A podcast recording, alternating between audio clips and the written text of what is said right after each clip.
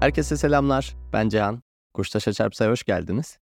İlk bölüm olduğu için bahanem var. O yüzden çok abartmadan kendimden bahsedeceğim. Aslında tam olarak kendimden bahsetmek de değil. Daha çok insanların hayata bakış biçimini, temel önceliklerini konuşmak istiyorum. Sonra bu çerçevede kendimi nereye konumlandırdığımı konuşacağız. Oradan da bu kanalın varlık gerekçesine geliriz. Ve hazır gelmişken sizi burada neler bekliyor onlardan da biraz bahsederim artık. Ama önce bize bölüm boyunca rehberlik edecek tanıdık bir alıntıyla giriş yapalım. Keyifli dinlemeler. Aslında her insan dahidir. Ama siz kalkıp bir balığı ağaca tırmanma yeteneğine göre yargılarsanız, tüm hayatını aptal olduğuna inanarak geçirecektir. Einstein'a atfedilen bu alıntının kaynağına dair çok somut bilgiler bulamadım. O nedenle farklı varyasyonlarına rastlamış olabilirsiniz. Ama hepsi benzer bir mesaj taşıyor. Kendiniz için uygun olan işi yapar, doğru alanda çalışırsanız potansiyeliniz ortaya çıkacaktır. Aslında hepiniz birer dahisiniz.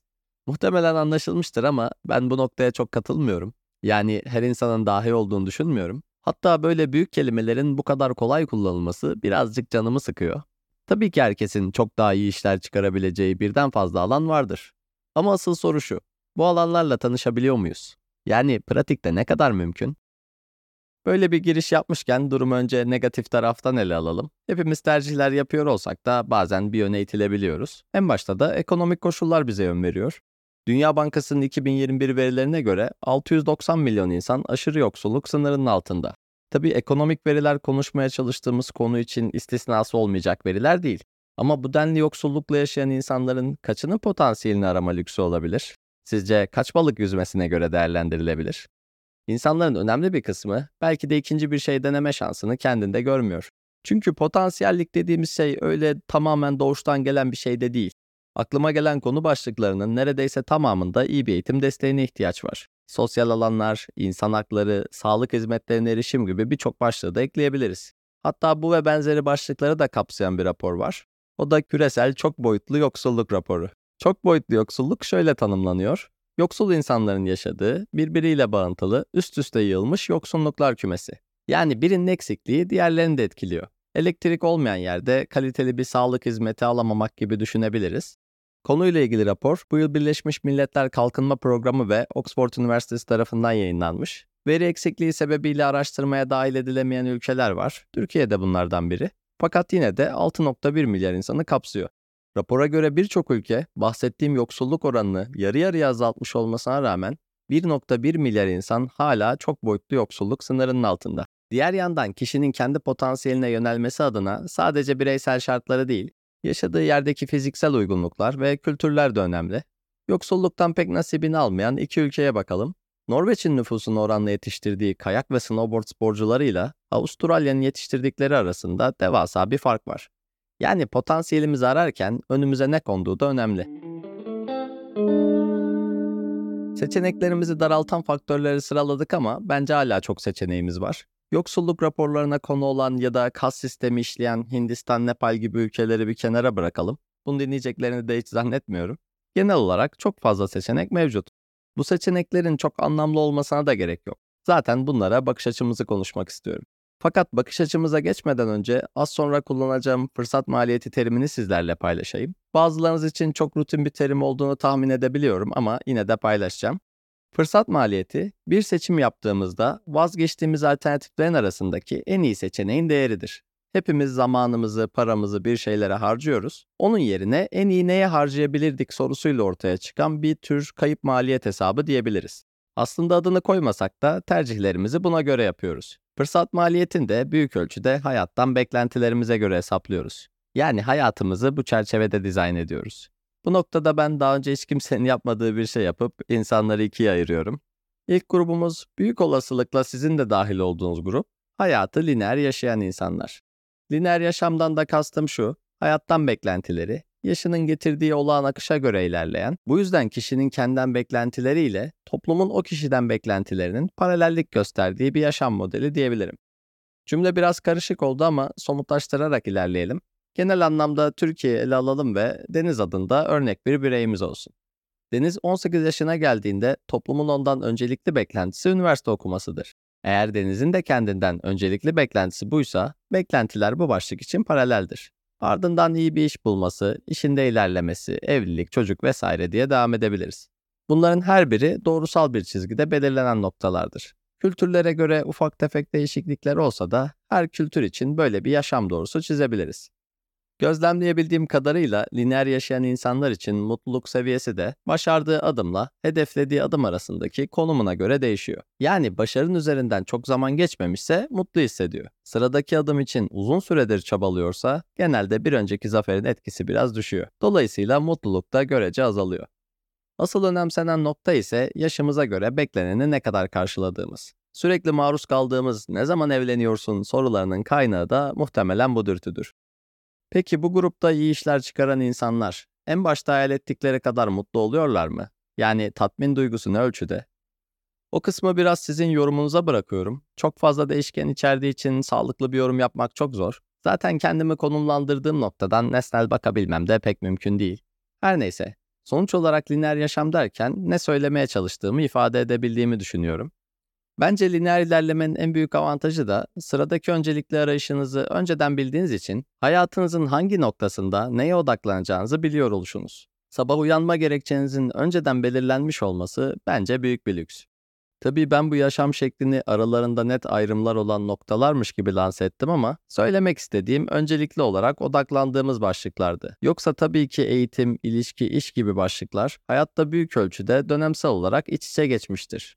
Burada zaten durumun benim açımdan önemli tarafı, insanların hayatlarını bu öncelikli istekler çerçevesinde dizayn ediyor olması. Yani en çok para kazandığı işi yapmalı çünkü evlenmek, araba almak istiyor. Evini şu mahallede tutmalı çünkü birkaç sene içerisinde çocuk yapma planı var gibi kararlar alınıyor. Tüm bunları bir araya getirdiğimizde de toplumun normali oluşuyor.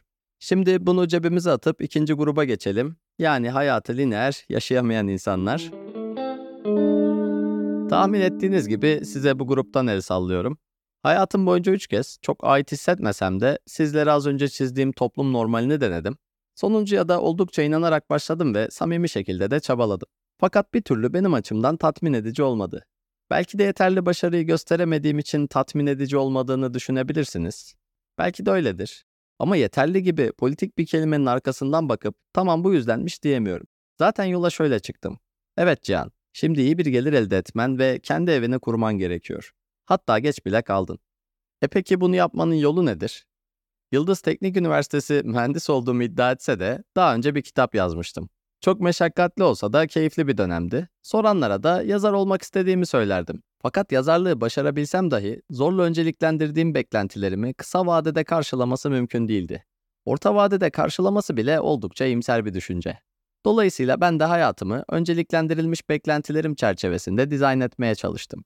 İyi bir iş buldum. Muhtemelen kısa süre sonra yaptığım iş benim için çok daha uygun bir hal alacaktı. Zor da olsa evimi kurdum. Yani bir balık olarak ağaca tırmanabiliyordum. Hatta ağaca tırmanmanın gazıyla ve hayal gücümden aldığım destek ile kafamda maaşımı arttırdım. İşle ilgili potansiyel bir beklentime dayanarak kafamda işe ayırdığım zamanı azaltıp keyif aldığım şeylere daha çok zaman ayırdım. Üzerine bir de ritme bana uygun bir ilişki ekledim.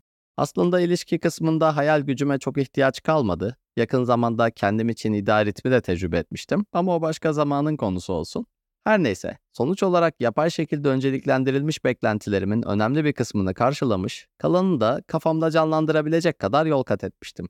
Fakat yine de uzun süre devam edebileceğim bir senaryo görmüyordum. Çünkü yaptığım işte aradığım temel tatmin duygusu başarı ya da para değildi. Yaşadığım yerde aradığım temel tatmin duygusu evin kendisi ya da lüksleri de değildi. Zaten günümüz Türkiye'sinde maalesef para değişkenini önceliklendirmezseniz o lineer çizgi otomatik olarak dağılıyor. Keza her bir nokta ciddi bir para ihtiyacıyla birlikte geliyor. Bu yolda da motivasyonunuz kendinize zorla eklediğiniz başlıklar olamayınca işler daha da zorlaşıyor. Vardığınız hedef de tatmin edici olmuyor. Yani eğer bir balıksanız ağaca tırmanabilmek de yetmiyor. Çünkü varacağınız nokta bir ağacın tepesi. Bir balık için bu zorlu görevi başarmak ona ideal bir habitat bile vaat etmiyor. Bazen başardığınız şeyler sadece zordur. Ödülü ise başkalarına büyük görünür. Aslında lineer yaşayamayanlar arasında normal yaşama uygun adaylardan biriyim. Çünkü bahsettiğim çizgideki noktaları ben de istiyorum. Sadece hayatımı bu çerçevede dizayn edecek kadar önceliklendiremiyorum. Lineer yaşayamayanlar arasında çalışmayı da, ev kurmayı da, bağlılık olan ilişkileri de reddeden bir sürü insan var. Bir de isteyip ama korkanlar var. Kısa bir anıyla onlara da parantez açayım. Tesadüf eseri tanıştığım bir arkadaşım ile bir yıllık bir samimileşme sürecimiz oldu. Zaten aynı yerde iki aydan fazla kalamıyordu. Eve çıktığımda da şık bir hediye ile kapımı çaldı. Hediye merasiminin ardından ben yüzeysel sohbetlere başlamıştım. Ama o beni dinlemiyor gibi görünüp etrafa bakıyordu. Gerçekten de dinlemiyormuş. Bir anda evi nasıl dekore edebileceğimle ilgili fikirlerini sıralamaya başladı. Bu kez de intikam olarak ben onu dinlemedim. Çünkü evin dekorasyonu konusunda benden daha heyecanlı olmasına şaşırmıştım. Bir noktada sözünü kesip istersen sen de kendine ait bir yere sahip olabilirsin dedim. Çok isterim ama evim olursa bırakamam dedi. Şimdi bir kısmınız için bunlar şımarıkça tripler gibi geliyor olabilir.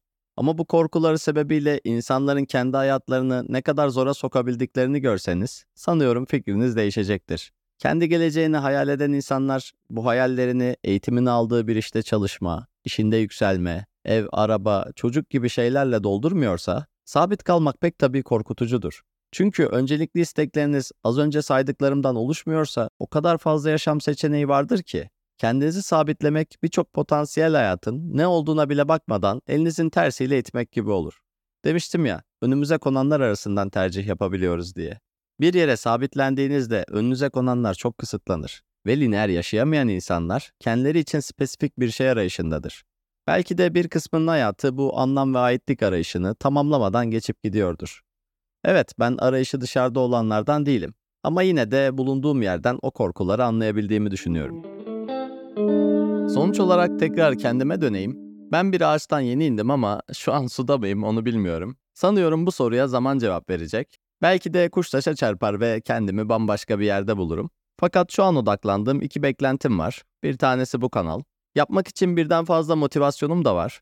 Bu da konuşacağımız başlıklar arasında. Fakat bu ilk bölüm gibi benim etrafımda şekillenen bölümleri sık yapma niyetinde değilim. Hatta yeri gelmişken ona da değineyim. Önümüzdeki bölümlerde toplum ve insan davranışları ile ilgili okuduklarımı, gözlemlediklerimi derleyip sizinle paylaşacağım. Bazı kavramları konuşacağız. Mesela bu bölüm için yoksullukla ilgili datalara baktığımda üzerine konuşabileceğimiz birçok nokta dikkatimi çekti. Yani biraz daha dallanarak ilerlemesi oldukça olası. Diğer yandan ilgimi çeken konularda hobi kıvamında bilimsel içerikler paylaşacağım. Daha altını doldurabileceğim şeyler olacak. İlk bölümden lineer yaşam gibi zorlama bir kategorizasyon seçme sebebim, beni bu noktaya getiren düşünceleri barındırmasıydı. Evimi, işimi, yaşadığım şehri bırakmama vesile olan düşünceleri ilk bölümde sizlerle paylaşmayı daha uygun gördüm.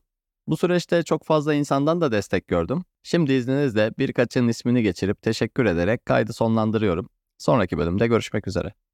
Bu bölümü kabul ederse büyük geçmiş olsun dileklerimle birlikte sevgili dostum Burak Koç'a armağan ediyorum. Teşekkür kısmında ise başta yıllardır beni desteklemek için benimle aynı fikirde olmaya ihtiyaç duymayan sevgili anne ve babama, ardından Can Kılıç, Bengi Düzgel, Onur Efe Özdemir, Meltem Karamanoğlu, Ece Eken, Asena Pazarcı, Asiltan Sevgen, Munisa Özlem Öztürk, Simge Genç, Selin Kutlugün ve Üşra'ya teşekkürlerimi sunuyorum.